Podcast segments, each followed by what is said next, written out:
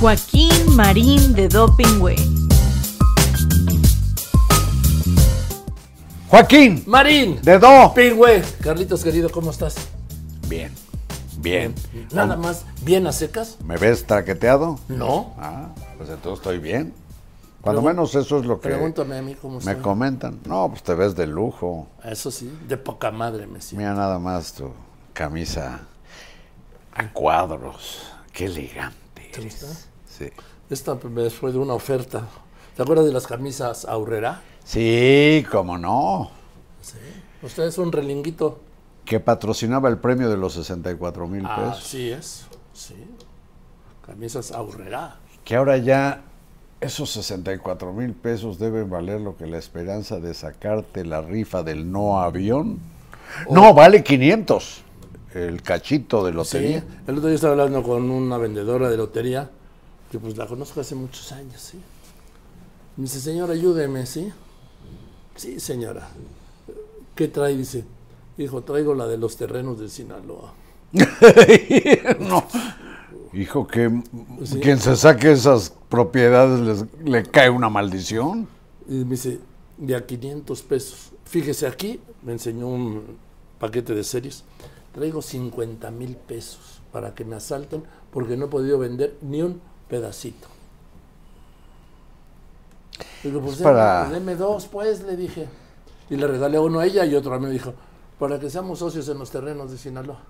Pero fíjate sacarte terrenos o una finca, ¿Qué? pues no sé, adquiridos con dinero que dicen que era mal habido. No, no, este no, estos no son de narcos. Ah, estos terrenos son los de Toledo Corro. Así es, de la, de la hacienda del rancho de En Toledo. Bahía de Banderas. No, en Sinaloa, que iban a hacer un desarrollo como Bahía de Banderas en tiempo Ah. de Calderón que se compró 10.200 hectáreas de rancho. Puta, pues si le pegas a... ¿Cuántas hectáreas? 10.200, pero están divididas en fracciones, creo que 2.000 hectáreas o 1.000 hectáreas, algo así. Pues si te las ganas, ojalá me rentes Sí, algunas. Fíjate que tengo ganas de sembrar sí, sorgo, trigo y alfalfa. sí. Sí. Yo siempre me hubiera, hubiera querido tener, ¿sabes qué? Una granja. Tener pollitos. Y sí, tener ahí, poner limones y naranjas y pepinos y tomates. Ah, este, qué padre. Sí, pero pues nunca la tuve, Carlitos. ¿Y ya para qué? Luego ya ni los voy a ver crecer. Sabes que yo tengo, yo te, yo tengo buena mano para, para los vegetales. ¿Sí? Para las verduras. buena mano, lo que siembro pega.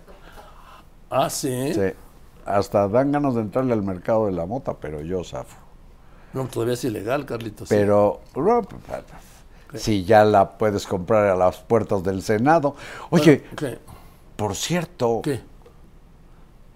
¿por qué dijiste en el Senado Ah, que Morena va a ganar la presidencia? Ah, sí. Bueno, primero fue padrísimo ir al Senado. Yo nunca había ido a estas nuevas instalaciones del Senado. ¿No los conocías? No, yo me quedé Fuiste a la presentación del libro de Luis Estrada, exactamente. Y es impresionante. que se llama Otros Datos. Qué buen nombre. Y este, entonces fue en el salón de, de la comisión permanente, ahí en el presidium, sí, padrísimo. Sientes el peso del lugar, ¿eh? Sientes el peso del lugar, sin duda. O sea, te sientas en un escaño propiamente. En un escaño de la presidencia, de la mesa directiva. Fuiste machuchón por un día, Por un rato, por un rato. por un rato. Entonces, en mi turno de hacer la presentación, dije ahí lo que he sostenido, Carlos.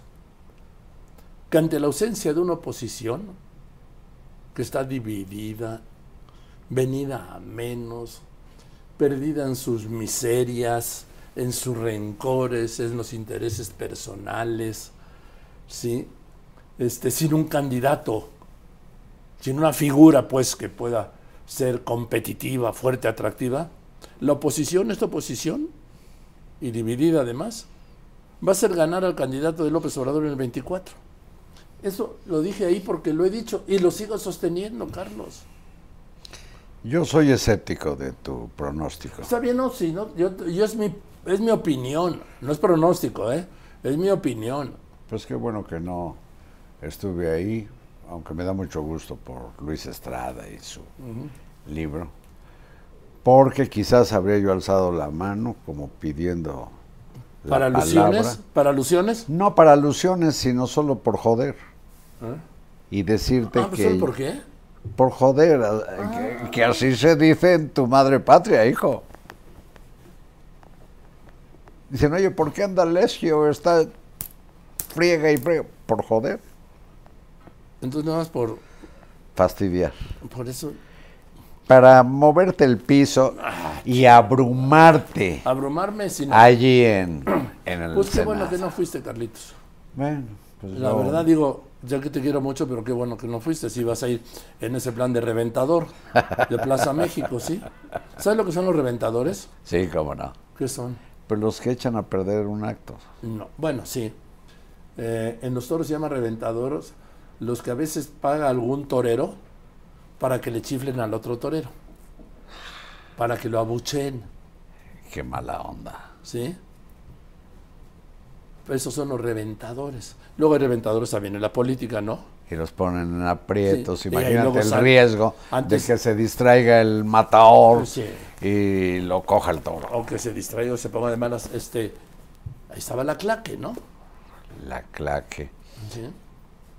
La claque se- e- es un término que se usaba también para las porras en la Cámara de Diputados, ¿no? Bueno, eso es en el. Esto viene de aquella Francia parlamentaria, ¿no? La claque.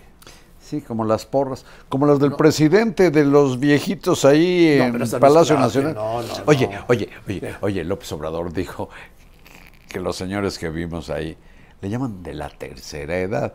Yo detecté de la cuarta y de la quinta. Pues que son ellos los que gobiernan. Los que mandan en su palacio. ¿Sabes cuánto tiempo duraron ahí? Primero tres horas a que grabaran el video, ¿no? Producciones Epigmenio Ibarra. Y luego, en friega, vámonos. Pero tú Para, sabes Claro. cuándo han dado ellos la menor orden en Palacio Nacional. Nunca. ¿Por qué habrá dicho eso el presidente? Pues porque se le ocurrió o se lo dijeron, hombre. Pues es un spot. Oye, Ay, oye. es un spot. ¿Te acuerdas aquel spot que decía? Brandy Vergel, el único que tiene 7 kilos de uva en cada botella de brandy. Pues es un cuento. Oye, pero al final a mí me conmovió que los viejitos, no sé por qué, como que no creo que los hayan, digamos, titiriteado. Sí, claro. Quisiera pensar que fueron espontáneos No, Carlos, porque empiezan todos y a le aplaudir al hicieron mismo tiempo. de porra. Al mismo tiempo. Entonces alguien les dio cue. Ya sabían, ya lo habían ensayado, Carlitos, hombre. Pues pareces esos spots, hombre. Imagínate que alguno le da el soponcio a la hora de empezar a aplaudir. Pues vuelven a regraban, hombre, sin él, Carlitos. Qué triste, ¿no? Bueno, pues así, mira, no hay promocional de un presidente que sea bueno. Bueno, que yo recuerde, a lo mejor sí alguno excepcionalmente, ¿no? Bueno, esto que acabas de decir es como las reglas que de pronto fijamos o seguimos, pues tienen sus excepciones. Claro, porque si no, no sería regla. Oye, ¿viste al especialista que contrató Claudia Sheinbaum hablando de reglas? Que es un tipo que trabajó en Sudamérica, ¿no? Sí, bueno, él hizo la campaña de Albert, parte de la de Alberto Fernández en Argentina, la del presidente de Colombia, Ah, Chihuahua. sí. ¿Y ella para qué lo querrá? Para arreglar las cosas del metro ahora que están remodelando la línea. Pues mira, aquí entre tú y yo, Carlos, pues ¿para qué lo contrató? Pues para que le haga ya la campaña presidencial. ¿Para qué quieres? A ver, ¿para qué contratas a un especialista en, en hígado? Pues para que te cure el hígado, ¿no? No padezco nada del bueno, hígado. te estoy diciendo. Ah. A ver, ¿de qué padeces? ¿Qué padeces? Como le dijo aquel, padece un madanito. No. Te voy a decir como cuando me auscultaron y el médico iba, venía y le dije, ¿qué padezco, doctor? Osito de peluche, don Carlos. pues eso me dijo. ¿Sí? Sí. Y, Ah, y ya eh, viven juntos. eh, eh, y guardé mi distancia con el, Sí. con el galeno, diría la crónica de un pésimo Es periodista. Antonio Gutiérrez Rubí, sí.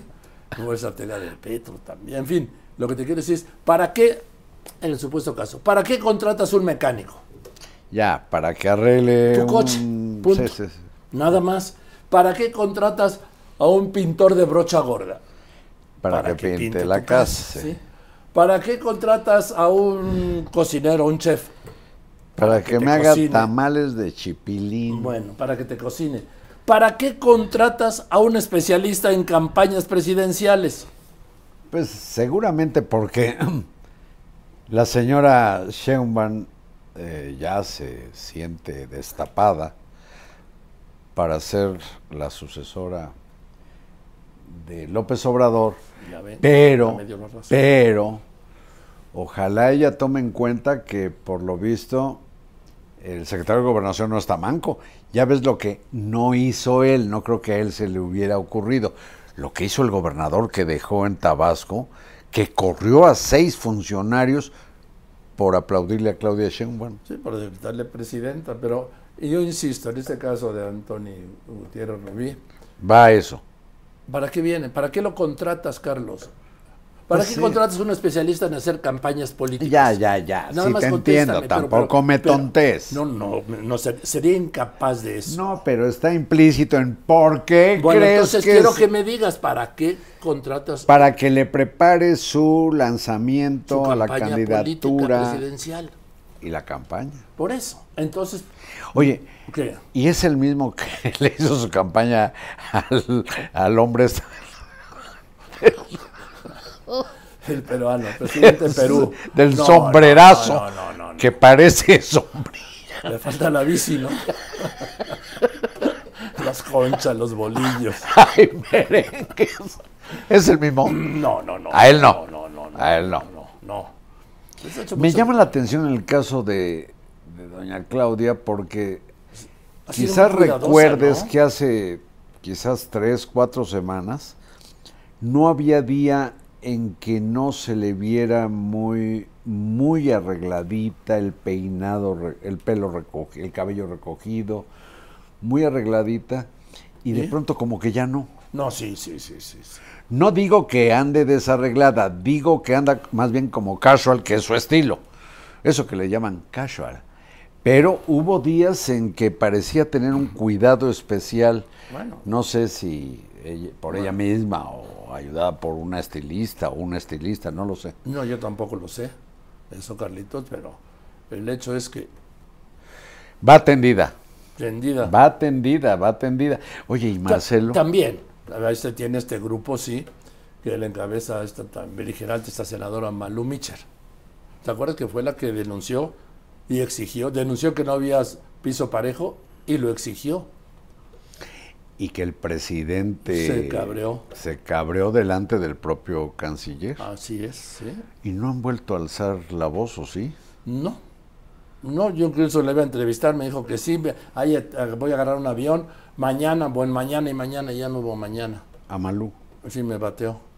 Y no sabes qué problema para hacer el programa sin ella, Carlitos. Por poco lo cancelo. Sí. Mira, no, no quieren meterse en Honduras, pero fíjate, con todo y que se nota, yo nada más percibo el escándalo afuera de sus instalaciones, intuyo las patadas bajo la mesa, los desgreñes, el lío que traen frente a Ricardo Monreal y entre ellos mismos, pero Claudia Sheinbaum dijo ayer que no, que lo que caracteriza al movimiento de López Obrador es la unidad. Hasta que se rompa la unidad. Pues sí. A ver, las cosas son hasta que dejan de ser. Mira, si ella es la candidata, yo estoy convencido que Dan Augusto López Hernández va a seguir al lado de López Obrador. Sí, seguro. Marcelo Ebrard no.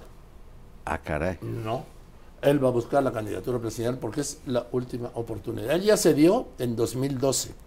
Diez años después se le vuelve a presentar como a poco, ¿sí? y la va a buscar por otro, otro partido. Él va a estar, a mí me dijo que iba a estar en la boleta. Y si no está en la boleta de Morena, pues tiene que estar en la boleta de otro lado. ¿Quién? Movimiento Ciudadano, por ejemplo. No lo sé. Por ejemplo, bueno, no te digo.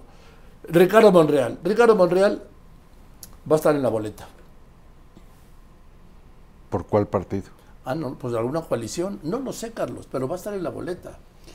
Pues por eso, entre otras razones, con estos dos ejemplos que mencionas, es que yo no estoy o no tendría la seguridad que al parecer tienes tú de que la futura presidencia seguirá en manos de Morena. Yo, a como veo la oposición, sí, Carlos, sí, no hay oposición, Carlos. Sin embargo, parece ser que ¿Qué? los sondeos, yo no soy ducho en encuestas, pero parece ser que la suma de la oposición es mayor que los votos No de Morena. No, no, no, no, no, no, no. ¿Dije una mentira? No, no dijiste una mentira, dijiste una ex- inexactitud. Correcto. Sí, yo soy muy puntual. No, Carlos, si lo vimos en las elecciones del año pasado. Sí, que hablaban que Movimiento Ciudadano es el fiel de la balanza, el que va a decidir Uy, no. quién gane, quién pierde. En estas elecciones tuvo un promedio, a pesar del 13% que tuvo en Quintana Roo por la candidata, de 4,5% de votos, que no decidía nada. De Movimiento Ciudadano. Sí. Yo lo que digo es que la suma de los otros partidos y Movimiento Ciudadano, quizás, Quizá puede ser, hoy no. hoy no. No, porque sabes que falta el candidato, Carlos. O la candidata. O la candidata. Eso es determinante. Ahora, ¿sabes? A propósito de la posibilidad de una candidata o más. No sé quién me dijo, me gustaría tu opinión, que las mujeres eh, mexicanas no confían o no votan por las mujeres. Ah, no sé, yo ahí sí no me puedo meter en eso. No, no. Pues yo tampoco sé. Eh, las mujeres. Yo sí me metería si supiera, Sí. pero no, No, a ver, no sé. es que yo no puedo entrar al terreno de que las mujeres mexicanas. No, porque no puedes hacer una generalización así. A- a- Por eso dije, me dijeron, ¿eh? No se me ocurrió. Voy a tratar de recordar quién me Ya lo dijo como- para reclamarle. Pues déjame pasar de Sheinbaum a Sheffield. Ay, no me digas, qué bajón. En este Hoy gabinete- estamos hablando de Eh, no, la señora sí, no, y de pronto No, me llevas. Pero yo lo hago por cacofonía. Ah, bueno, está bien. ¿Sí? Chef, Sheffield. Sí, es el, can- es el gabinete de, de, de pueblos originarios, ¿sí? Es el. Sí, claro, claro. Puros apellidos autóctonos. oye, oye, pero este procurador del consumidor, qué caso tan notable de, pues yo digo, de ineficiencia, de, de barbería. De frivolidad, Al presidente, carajo. de frivolidad. En fin, lo último, lo más reciente que le recuerdo es la descalificación que hizo, que hizo de Aeroméxico. De los pilotos y de los sobrecargos de Aeroméxico. ¿Qué te parece? Y además dijo, no sé, no tengo pruebas. Se dicen los pasillos que no se presentan arguyendo que tienen COVID. Se dicen los pasillos. Se- y yo dije, ah, nos vamos a ir con esos argumentos tan sólidos de que no sé, Carlos, ¿eh? no lo sé, no tengo pruebas. Se dicen los pasillos, pues abusado, señor Sheffield, ¿sí? Porque no sé, no tengo pruebas, pero ¿sabe usted lo que se dice del procurador del consumidor en los pasillos? Ya, dejarlo ahí. Es el dejarlo método, ahí. el rigor del método. Pero fíjate, a propósito de dislates. Sí. No, no, no puedo repetir lo que me dicen. Es procurador. Sí, pero no repitas, aquí te están transcribiendo. la- Pues sí merece algunos calificativos, pero dejémoslo así. Pero mira, Pero ¿cuáles los calificativos? Lo único que merece es entrecomillarlo y decir lo que dijo. Si Pero esto fíjate es que- maravilloso, esa crítica. como citarlos. dentro de la, yo diría, precariedad o pobreza del equipo, lo siento, del equipo presidencial, en el que sobresalen desde luego la señora Sheinbaum, Sí, el claro. secretario de Gobernación, Marcelo Ebrard, desde luego Ricardo Monreal, eh, en cuanto a estar en su movimiento, y uno que otro, pero los cuentas con los dedos, la medianía del equipo de pronto se manifiesta con unos dislates que en el caso, desde luego, del procurador del consumidor, pero de Hugo López Gatel, Es que ahora te, me puede ser me parece que son como para que el presidente lo cesara inmediatamente. La manera como se le fue, como se fue sobre el doctor Guillermo Soberón. Sí, lo Pero no tener la menor idea Oye, este Carlitos, ¿Te mequetrefe. hacer una, una Es que estaba yo. No, sí, pero para que siga, sí. Tú dijiste la medianía. La mediocridad. Exactamente. Quiero ubicar bien el nivel. Tienes razón, tienes razón, la mediocridad. Bueno, imagínense ustedes un médico doctorado en epidemiología que mal comandó la política del presidente López Obrador contra la pandemia, ya hemos hablado, Sí, combatiendo el cubrebocas, eh, esparciendo la peste del coronavirus con toda desfachatez por la colonia Condesa, consta en videos, diciendo barbaridad y media a propósito de los 60 mil muertos que llegó a decir que serían una catástrofe y rebasa el medio millón. Este mequetrefe habló contra el doctor Guillermo Soberón Acevedo, lo cual es pues solo una manifestación del tamañito que tiene en el terreno de la medicina. Y ahora que hablas de, del personal, ¿has vuelto a ver al título, bueno, al secretario de salud, el doctor Alcocer? Creo que... al- Estaba aplaudiendo en Palacio Nacional ahí con los... de- Ah. ¿No estaba ahí? No sé porque creo que le hicieron alguna intervención, deseo que se mejore, pero fíjate que ahora ya van a aprobar la desaparición del horario de verano los diputados. ¿Por qué? Porque el presidente quiere, siempre quiso, ¿te acuerdas? Y el argumento del doctor Alcocer es que, respaldado por López Gatel, Sí, es que afecta la salud de los mexicanos, sobre todo a los hipertensos, a los que tienen problemas cardíacos, se afecta el, el horario, el reloj. El presidente le habló, el horario de Dios. El horario de Dios. Pero pues ya fregaron a millones de mexicanos de la frontera, Carlitos. A ver, ¿cómo está eso? Porque el cambio en la frontera, pues por la cercanía con Estados Unidos, la vecindad, Ah, se va a mantener el cambio de horario. Aquí, nuestros, nuestros paisanos, digo, sí, mexicanos de la frontera, pues, van a ser supermanes porque o los ponen en el riesgo que denunció el doctor Alcocer por vivir con el cambio de horario. Qué locura. Es que como el presidente dijo, dice, a ver qué encuentran, qué le encuentran, bueno, lo que usted diga, señor presidente.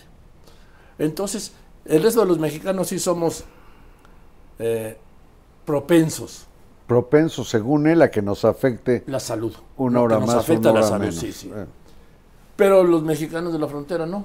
O los sentenció a los mexicanos de la frontera a padecer todos los males que Pero que dice lo el digan secretario de salud que afectan, que, que produce el cambio de horario. que lo digan médicos, que el secretario No, además y el subsecretario federales de salud digan tales pendejadas, a mí, fíjate, no me preocupa, no me inquieta.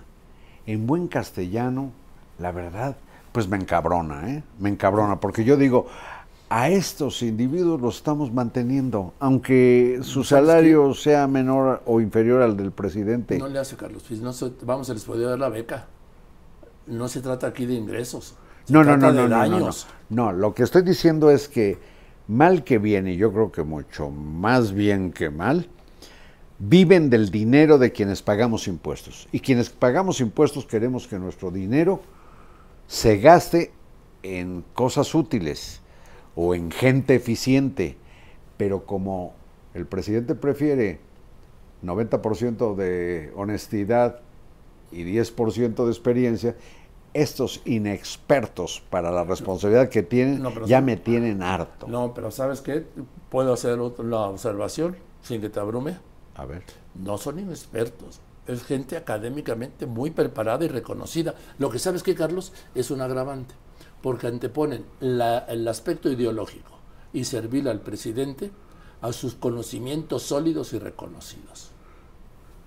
Pues lo dijiste de manera muy fina. No, es Pero peor. yo creo que son sujetos a los que les da por mover el abanico. Ahora sí que ahí te lo dejo de tarea. Mover el, el abanico, Ay. ser lambiscones, Bueno. a- hacerle el juego a cualquier insensatez. Y mira, con la responsabilidad científica, sanitaria que tienen, yo digo, qué bribones, qué bribones. Oye, por cierto que el presidente dijo que quien sea de sus precandidatos garantiza la continuidad de su modelo de gobierno, la 4T. ¿Y sabes qué, Carlos? Eso lo han pensado todos los presidentes. Te iba a decir, eso jamás ha ocurrido. Por eso, Nunca. no, pero vamos, primero, lo han pensado siempre todos los presidentes. Todos. Y además, mientras son candidatos, se la adoran. Es un afán, yo pienso que negativo, pues, de trascendencia, ¿no? Música de fondo, yo soy aquel que cada... no- o cómeme tiburón.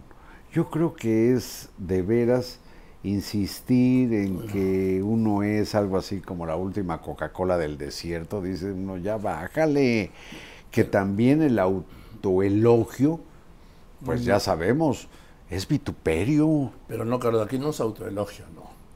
Aquí es lo que han pensado siempre o han querido los presidentes. La prolongación de su gestión en su sucesor.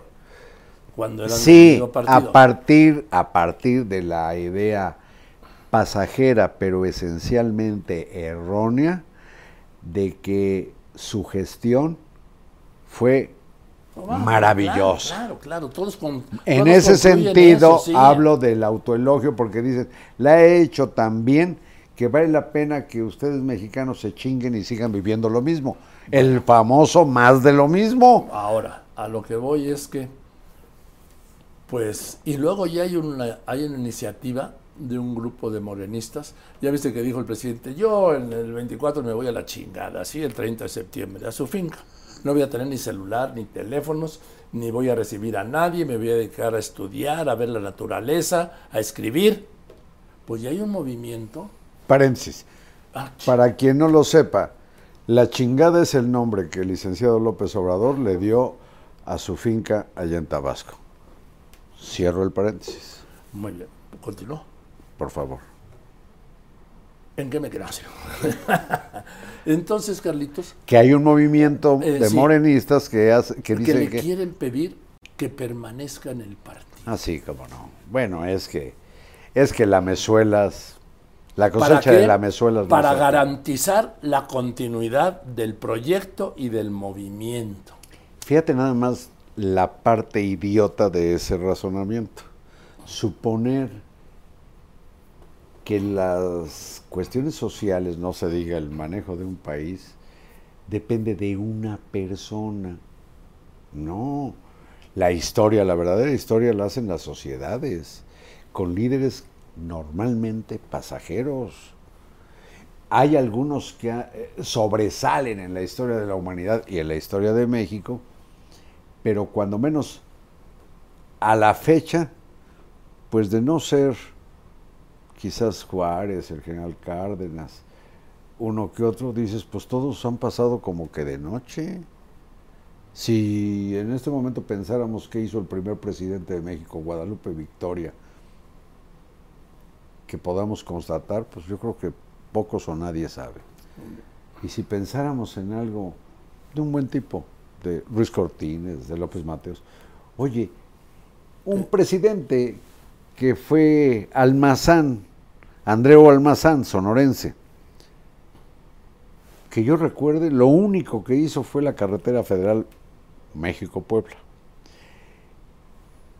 ¿Qué diablos hicieron para ganarse la eternidad, Joaquín? Pues, En ese sentido, es que la eternidad es sexenal. es que la eternidad, sí, sí, sí. Voy a ser tan eterno e histórico como lo permitan seis años. Así es. Yo siempre yo he insistido en que la historia oficial dura lo que duran los que la escribieron en el gobierno. Entonces, Carlos, el presidente es de la idea, lo ha dicho y reiterado, yo no tengo por qué dudar, de que el, el 30 de septiembre se va A su rancho. A su finca. a su finca. ¿Sí? Pero ahora se hace movimiento, o sea, Un movimiento para que que permanezca. Fíjate nada más. qué Imagínate que, el nuevo, que un nuevo presidente o presidenta tenga en el Congreso, en el Congreso morenista, ¿sí? O al, y al frente de Morena, porque Morena y Gente López Obrador, así, sí, ¿qué haces con eso? este, que tenga al expresidente. Y con la fuerza que ha tenido y que tiene López Obrador. Sí, pero mira, eso ya lo ensayaron otros y así les ha ido. Uno En terminó fin. inclusive desterrado. ¿eh? Pues sí, ya, sí, pero lo que le quiero decir es que yo no estoy hablando de López O Obrador. dos, o dos, porque no solamente fue Calles, sino también le tocó lo suyo a Echeverría con López Portillo. Ah, sí, fue embajador en Australia, concurrente con las Islas Fiji. Pero, pero Joaquín, esta cosa del una contar con una recua de abyectos te lleva a la parte, digamos, más triste o pinche de la historia. Este movimiento, por- digamos, por la reelección, me hace pensar en lo que ya No, veo no- venir. No, no es un movimiento por la reelección. No quieren que se quede de presidente. No. Pero van a seguir sus dictados o algo por el estilo. Este, él quiere que se Por quede eso, aquí. es el maximato ahora promovido por las bases, dirían. Es igualmente despreciable esa idea. Pero eh, a lo que iba me acaba de quitar la idea y ahora está canijo que me acuerde. Lo que A ver, sujeto, verbo y complemento. Lo que Marín quiere decir es que eso, lacayismo, ya lo veo anticipado, ya se ve venir en la mayoría de Morena en el Congreso, que aprobará la absorción de la Guardia Nacional por el Ejército, pese a que la Constitución dice claramente que la Guardia Nacional es una institución civil y que debe estar en la Secretaría Civil de Seguridad Pública. Así es. Pero lo van a aprobar, aprobar con la lógica siniestra del- de, de que ya la Corte resolverá, quién sabe dentro de cuántos años, si eso fue legal o no. Fíjate Sí, nada más la constitucional, marranada. Vamos a atestiguar una gran asquerosidad de la mayoría morenista cuando apruebe una ley que como todas es secundaria frente a la Constitución, cuando la Constitución dice que eso que van a aprobar no se vale. Pero estos cabrones pues están en lo Sí, suyo, en en lo suyo. El agandalle, en el poder, pero además en el agandalle, con todo y contra todo, Joaquín. Oye, hablando de agandalle y de poder, ¿qué te parece? ¿Qué te parece, Carlitos? La coordinadora de protección civil, la licenciada en Historia del Arte, se le graduó en 2017, o sea, eh, Laura Velázquez es,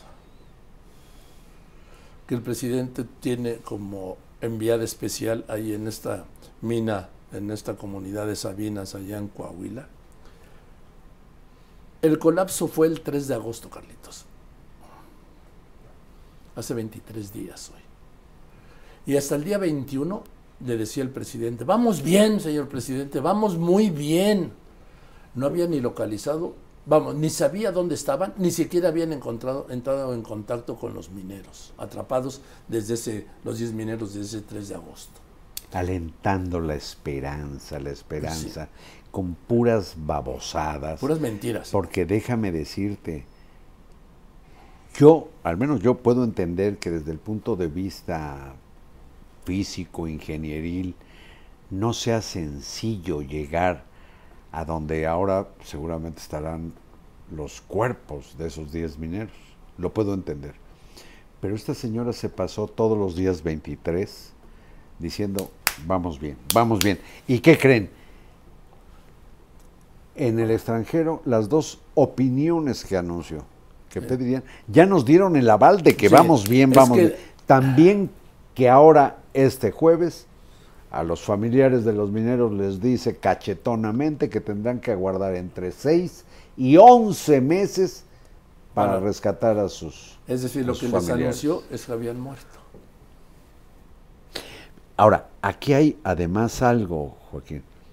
El presidente en la mañana de ayer no quiso informar nada de la mina, excepto que iban a plantear Esto, por lo visto, a los familiares de los mineros, para ver si aprobaban lo que va a ocurrir. No, pues pobre gente, no tienen ni que aprobar, solo les le- los enfrentaron a un hecho consumado, se aguantan, no hay de otra. Fíjate nada más, pero eso, digo, podría eh, ser explicable, lo inexplicable es que una señora que seguramente sabe mucho de arte, dices tú, haya estado alentando todos los días la canija esperanza. Imagínate tú lo que va a ocurrir, supongo, con los deudos de los 63 mineros que quedaron atrapados en la otra mina de Coahuila, Pasta de conchos. la de pasta de conchos, donde el presidente, desde su campaña, se comprometió a rescatar los cuerpos de esos mineros. Fue en 2006.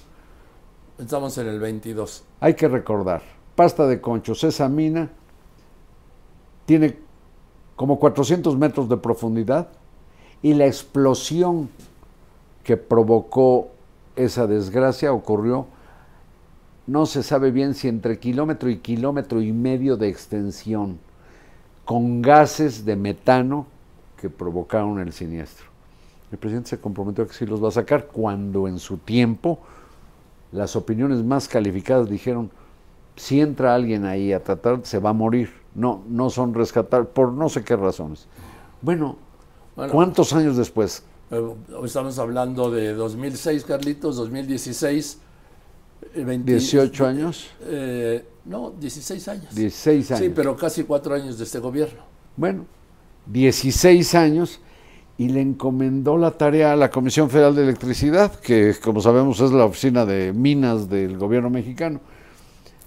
Y la secretaria del Trabajo, que debió ver que los mineros y todos los trabajadores de México desempeñen sus actividades en condiciones eh, pues de seguridad, ni siquiera se ha parado en la No, mina inundada. Pero celebró en redes su cumpleaños 35, es muy joven, ¿sí? ¿En redes? Sí, salió con unos tres globos de como metálicos, ¿no? Ah, con 35 y feliz. Pues sí, a los 35 años eres feliz. Nada más que fue una falta de empatía estando buscando 10 mineros atrapados. El miércoles, el miércoles cumplían 21 días. Pues sabes qué, celebra tus globos y todo, pero no lo publiques, caracho. Pues sí, ¿no? Como el ex premier aquel de Inglaterra que andaba de fiesta cuando Boris. estaban en plena crisis. Sí, y luego lo negó. Hay cosas que no se hacen. Oye, Joaquín, ¿Qué? Dime. pero algo que yo creo que no debemos eh, dejar pasar. Eh, Dime. el informe y la consecuencia inicial de ese informe del subsecretario Alejandro Encinas Ah. sobre los desaparecidos de Ayotzinapa, que en realidad son 40. ¿Sí tienes eso claro?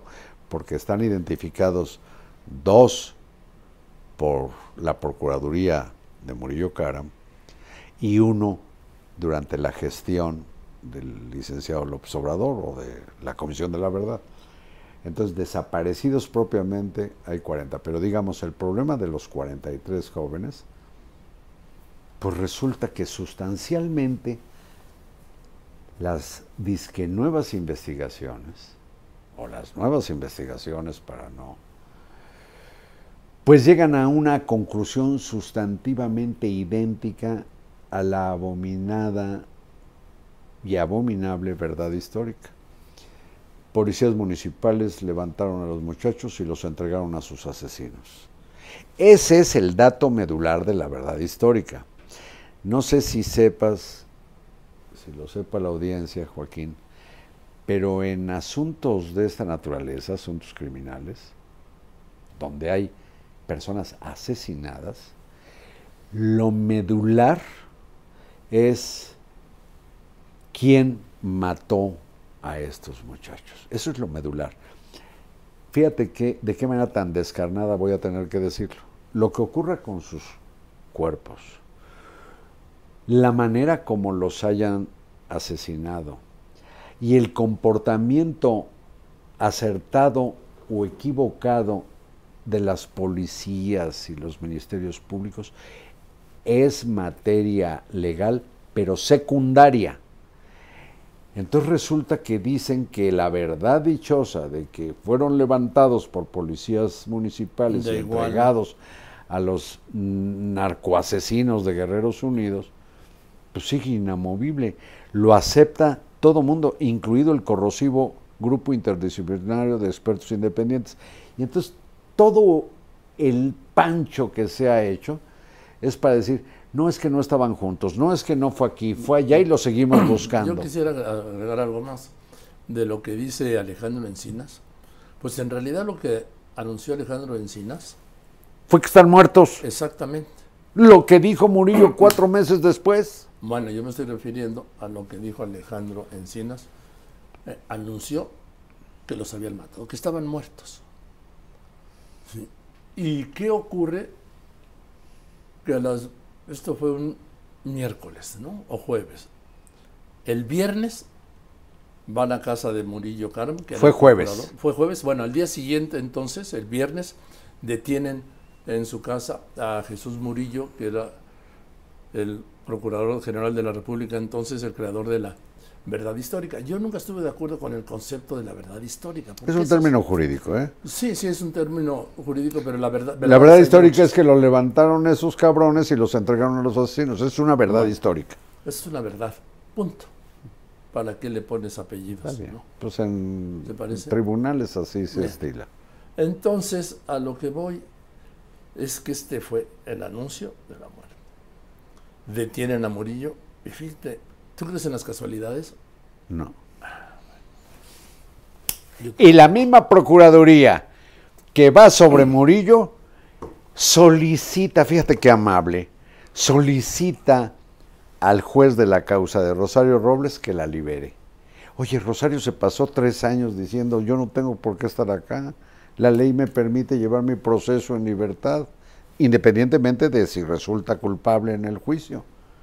Entonces, el, al día, el día que detienen a Murillo, usted disculpe. No, no, le no, usted disculpe. No, usted disculpe. Váyase a su casa, Rosario. Ahora tenemos un pez más gordo que usted. Pues sí, es el gran caso de Ayotzinapa. Y mira, las acusaciones contra el ex procurador son de locos. Uno de ellos es desaparición forzada. ¿A quién racionalmente, a quién se le puede ocurrir la verdadera estupidez de que Murillo mandó desaparecer a los muchachos? Está como la sembrada de evidencias que dicen de Tomás Herón. ¿Tú crees que Tomás Herón tenía huesos carbonizados 63 mil en algún lado? Y, oh milagro, entre esos restos aparecen los de dos de los estudiantes que ya fueron plenamente identificados, uno de nombre Alexander y otro de nombre Yoshibani. Oye, pero acuérdate que una vez sembraron un cadáver, Carlitos, cuando la paca. Fíjate, ¿Así? ¿Ah, cuando la, pero ahí era tan evidente que hasta los periodistas nos dimos cuenta. ¿Por qué? Cuando, Porque el cadáver ya estaba trepanado, ya le habían hecho la autopsia. Exactamente. Y el médico, el forense que lo desentierra, le hace así como una especie de jícara al cráneo y dice, no, no sea payaso. En ese tiempo, un perverso fiscal que inventó mil cosas y por cierto se inspiraba en una vidente, le decían. La paca. La paca. ¿Sabes cómo le decía Monsiváis? Eso me divertía mucho. Paquita la del cráneo. y déjame pararme el cuello con algo. A ver. Soy yo, Carlos Marín Martínez, quien reveló la identidad del famoso informante anónimo de la PACA, el que le dijo dónde estaba el cadáver ese. Un caso tan siniestro como ese. Bueno, ahora lo que se nos presenta es la negación de la verdad, con una comisión de la verdad, Joaquín, que en realidad lo que ha hecho es alejar más a los deudos de la verdad. Oye, Carlitos, y te, bueno, te decía en el avance que te había en la mañanera con esto que habías dicho, ¿no? y no, no reviraste. La que- mañanera. Sí, Ah, lo de la vocera del vocero. sí, que habías dicho. El presidente le echó un poco ahí de carrilla, pero no tanto como la señora esta, oye, que tengo el gusto de no tratarla, porque es una señora más bien muy torpe para leer, mentirosa, y sigue guiones que quién sabe, pues le debe hacer el vocero de... Pero no, mira, yo cuando salgo a comentar o replico algo Sí. que tiene que ver conmigo, es por algo que supongo tiene importancia. Yo no le doy ninguna importancia a esa babosada del quienes quieren las mentiras, y menos a una señora que vive, cobra, come, se viste de la calumnia. Bueno, Carlitos, pues vámonos porque terminaste muy fuerte, ¿no? Ya No, me no, no. dejaste sin. Sin aliento, No, sin aliento aliento. tengo, mira. Pero este, pero- Pues si es así, Joaquín, Marín, de Do, Pingüe. Carlitos, querido, nos vemos la semana próxima a las 12 en punto en este palco. el viernes, por supuesto, como todos los viernes. Gracias y buenas tardes ya. Joaquín Marín de Doping Way.